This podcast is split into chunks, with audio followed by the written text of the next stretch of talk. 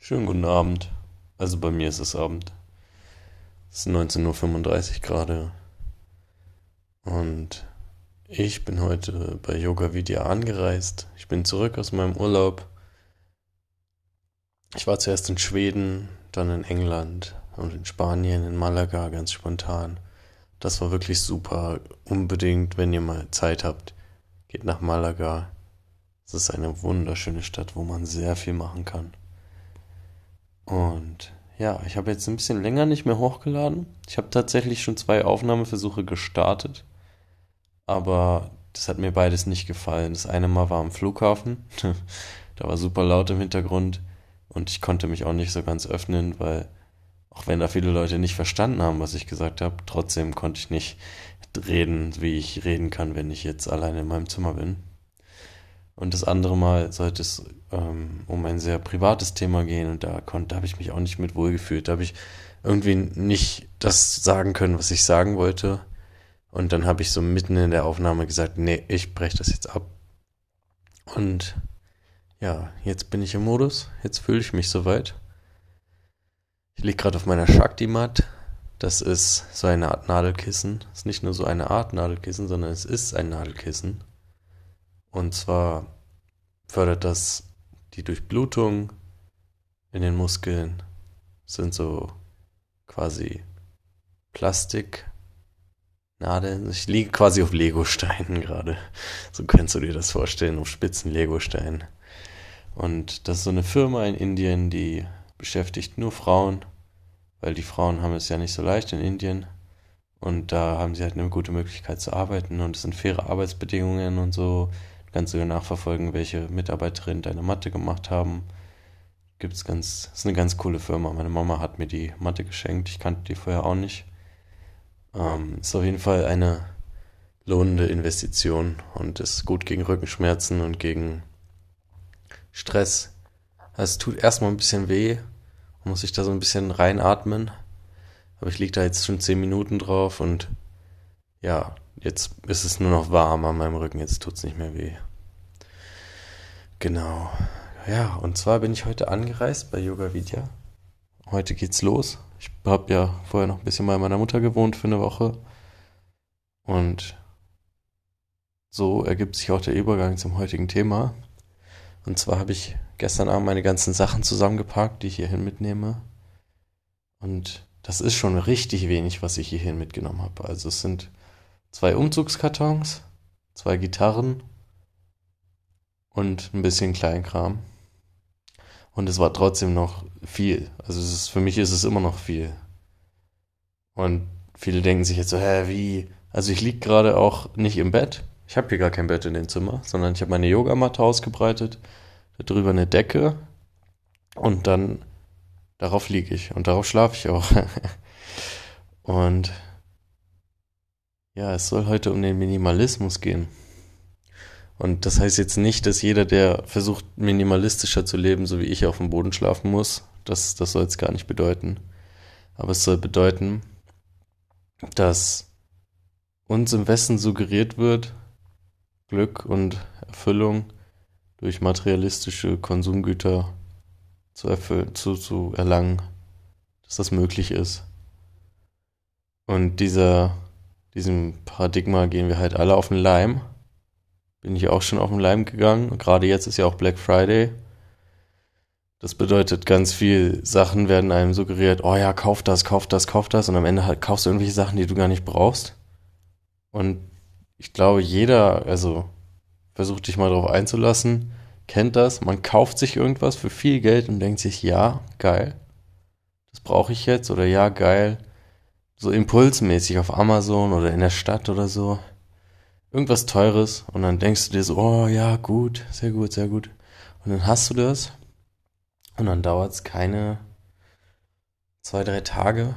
Manchmal dauert es auch nur ein paar Stunden. Da merkst du dann schon, ja, eigentlich brauche ich das gar nicht. Und eigentlich wollte ich das gar nicht.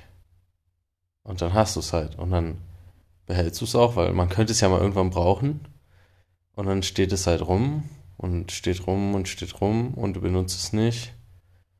Und dann häufen sich neue Dinge an und die stehen dann auch irgendwann rum und du benutzt sie nicht. Und irgendwann ist dein Keller voll und irgendwann ist deine Wohnung voll und irgendwann hast du so viel Kram, dass du eigentlich gar nicht mehr weißt, was du damit alles anfangen sollst. So war es bei mir zumindest. Also nicht extrem voll, aber trotzdem für meine Verhältnisse zu voll. Ich habe eigentlich nie viel immer besessen, nie, anders, anders formulieren. Ich habe eigentlich nie viel besessen, aber früher auf jeden Fall mehr als jetzt.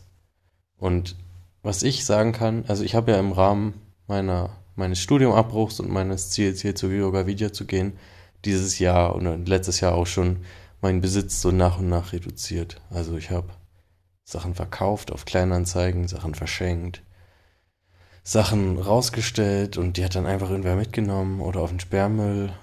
Und jedes Mal, wenn ich was rausgestellt habe, ging es mir danach besser. Also wirklich besser. So je weniger ich besitze, desto besser geht's mir. Das ist auf jeden Fall wahr für mich und für viele andere Leute, mit denen ich gesprochen habe. Je weniger ich besitze, desto besser geht es mir. Das ist ja mal eigentlich komplett gegensätzlich zu dem, was man, was man so erwartet, oder nicht? Also, eigentlich heißt es ja, ja, du musst viel haben, musst viel besitzen, damit es dir gut geht. Aber das ist Bullshit. Je weniger ich habe, desto besser geht's mir bin diesen, diesen, diesen Urlaub mit einem Koffer gereist und mit einem Rucksack, beides relativ klein. Und das war so geil, einfach diese Freiheit von, okay, auch als ich meine Wohnung gekündigt habe, von, ich kann jetzt einfach hingehen, wohin ich will. Also klar, ich habe bei meinen Eltern gewohnt für ein paar Tage, aber ist jetzt auch nicht der Dream, sag ich mal. Aber diese Freiheit, diese unglaubliche Freiheit, sagen zu können, okay, ich kann machen, was ich will. Weil natürlich ist es cool, eine voll eingerichtete Wohnung zu haben und viel zu besitzen und so. Und ich werde eines Tages auch irgendwann wieder irgendwo wohnen. Also ich wohne ja jetzt auch bei Yoga Vidya gerade in einem Zimmer. Aber dein ganzer Besitztum, je mehr du besitzt, irgendwann fängt das an, dich zu besitzen. So, wie meine ich das? Das nimmt alles Platz in deinem Kopf weg. So, du identifizierst dich mit jedem Gegenstand, den du hast, weil das gehört ja dir. So, dir ist ja sowieso schon mal eine Illusion. Also ein Gegenstand kann ja gar nicht dir gehören. Klar, vertraglich schon, aber wenn ich jetzt zu dir komme und dir was wegnehme, natürlich gibt es einen Staat, der mich da sozusagen bestrafen würde, wenn ich dir was klaue, aber mein Punkt ist, du kannst ja nichts wirklich besitzen. Das Einzige, was du besitzt, ist bisher du selber, dein Körper. Der Rest ist einfach nur irgendwelche Materie im Kosmos. So, und die, da kannst du halt sagen, okay, das gehört mir, aber dadurch wird es niemand anderen abhalten, wenn der wirklich Lust hat, sich das zu nehmen, das zu nehmen. Und ja, worauf ich damit hinaus will, ist, dass es schon mal eine Illusion ist, sozusagen so viel zu besitzen. Das ist halt alles nur, weil wir uns kollektiv sozusagen einen Staat aufgebaut haben mit Gesetzen.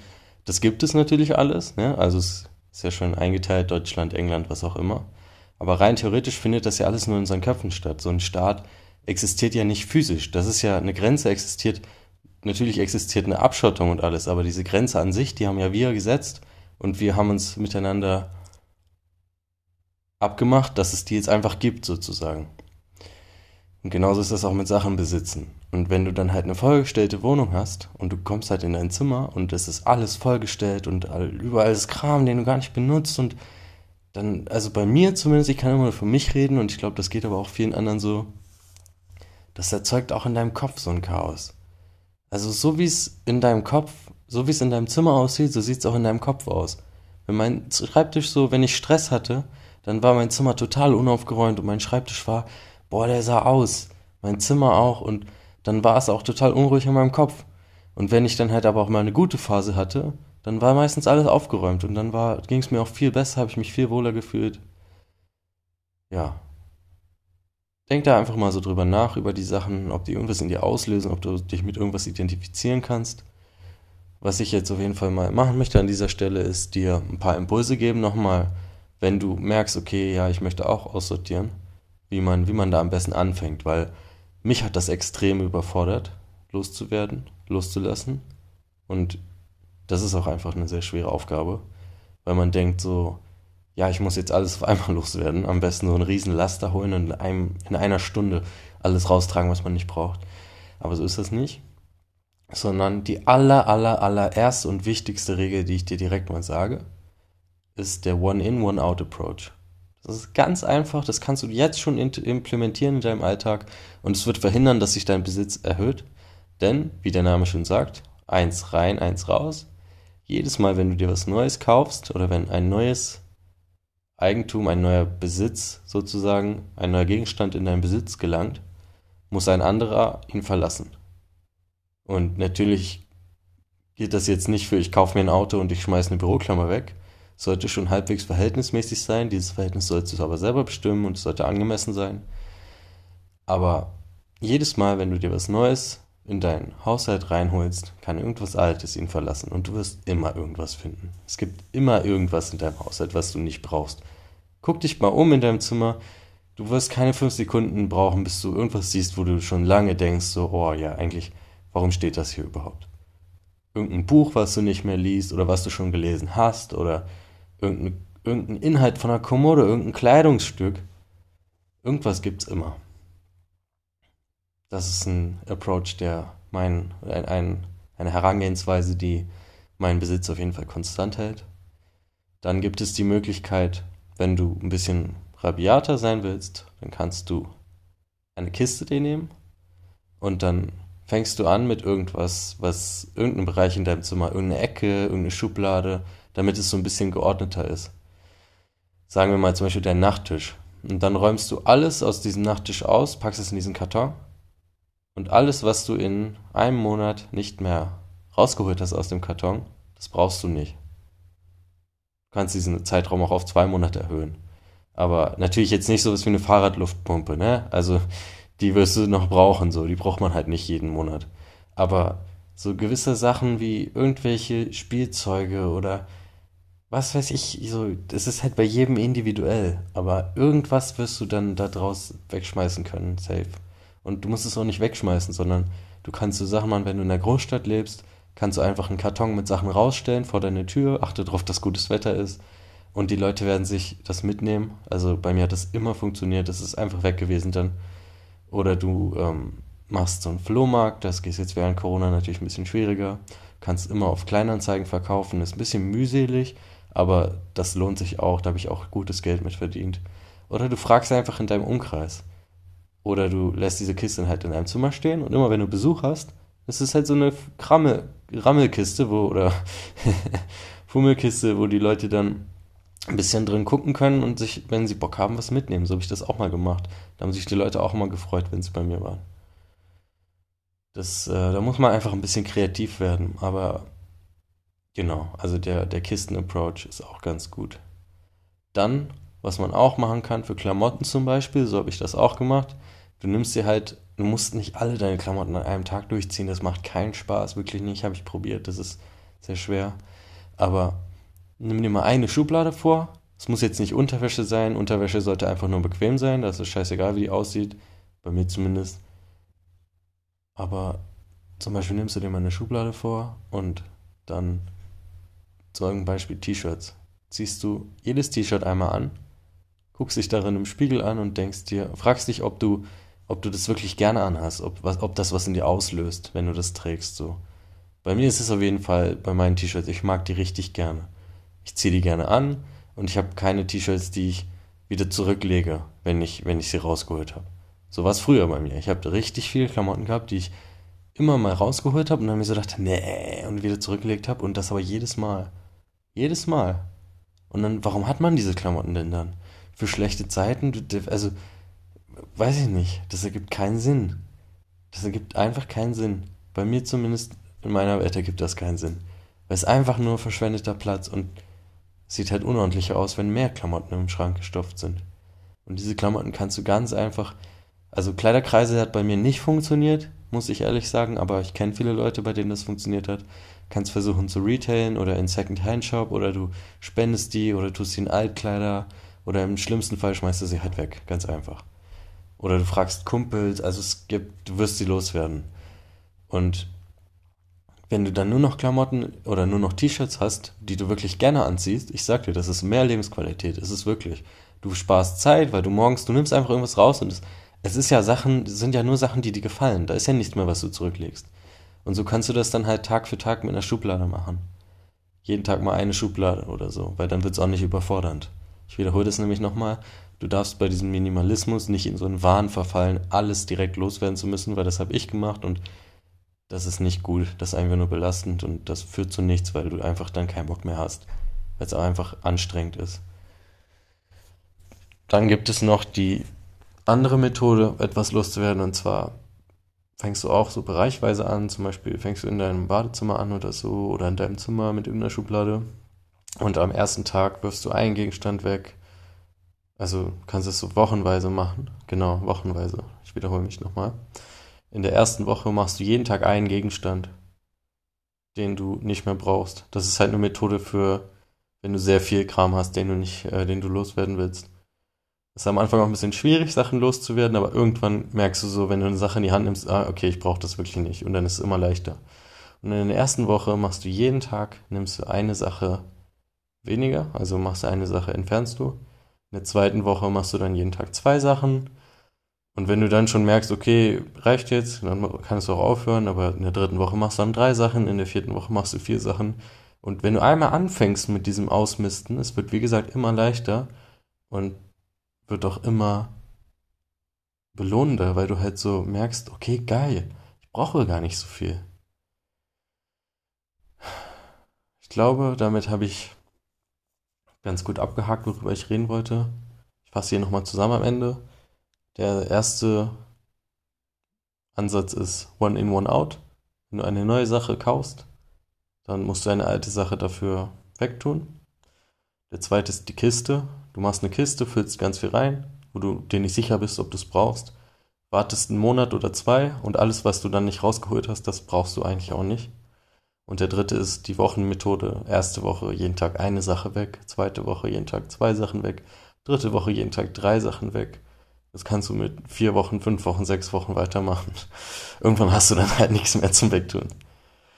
Was auch ein sehr gutes Buch ist, was ich empfehlen kann, ist das Minimalismus-Projekt. Das ist ein sehr, sehr gutes Buch. Da habe ich auch zwei, drei Methoden. Waren ja auch nur drei Methoden, die ich genannt habe, aber zwei Methoden davon sind auch aus diesem Buch. Und das ist einfach sehr schön geschrieben, weil es nicht nur um Besitztum geht, sondern Minimalismus zieht sich ja noch viel weiter hinaus. Es geht auch um digitalen Minimalismus, um zwischenmenschlichen Minimalismus, um die Sache, dass man nicht multitaskt, sondern nur noch eine Sache gleichzeitig macht. Es geht einfach darum, sich mal von diesen ganzen Werten und Konditionierungen zu lösen, die wir hier alle erhalten, und mal zu gucken, was brauche ich eigentlich davon? Weil so metaphorisch gesprochen tragen wir alle so einen Rucksack mit Erwartungen und mit Sachen, die wir brauchen, mit uns rum. Halt keinen echten Rucksack, sondern halt einen sinnbildlichen. Und je voller du dir den packst, desto schwerer ist es dann auch, den zu tragen. Und wenn du halt nur alles drin hast, was du wirklich brauchst, dann kannst du auch leichter durchs Leben gehen. Und damit würde ich die Folge jetzt auch abschließen. Ich bin froh, wieder was aufgenommen zu haben. Diesmal halte ich es auch wieder ein bisschen kürzer. Einfach Minimalismus ist ja auch so ein schön, passt gut zum Thema, sag ich mal. Und ich werde bald wieder auf Instagram eine Abstimmung starten für die nächsten Folgenthemen so. Ich habe schon echt viele wieder in petto, was ich, worüber ich aufnehmen würde gerne. Mein Instagram ist äh, @anisjanvegan, findest du auch in den Show Notes. Äh, oh, nee, nochmal, @anisjanyoga. Früher hieß ich anisjanvegan. anisjanyoga, alles zusammen, alles klein, Packe ich auch nochmal in die Show Notes. Schreib mir da gerne, wie du die Folge findest. Da poste ich allerlei. Bisschen Musik, bisschen Handstand, bisschen Yoga. Und ich wünsche dir einen schönen Abend, schönen guten Morgen, schönen Mittag, gute Nacht, was auch immer du gerade machst. Sei achtsam, sei vorsichtig und pass auf dich auf. Dein Ennis.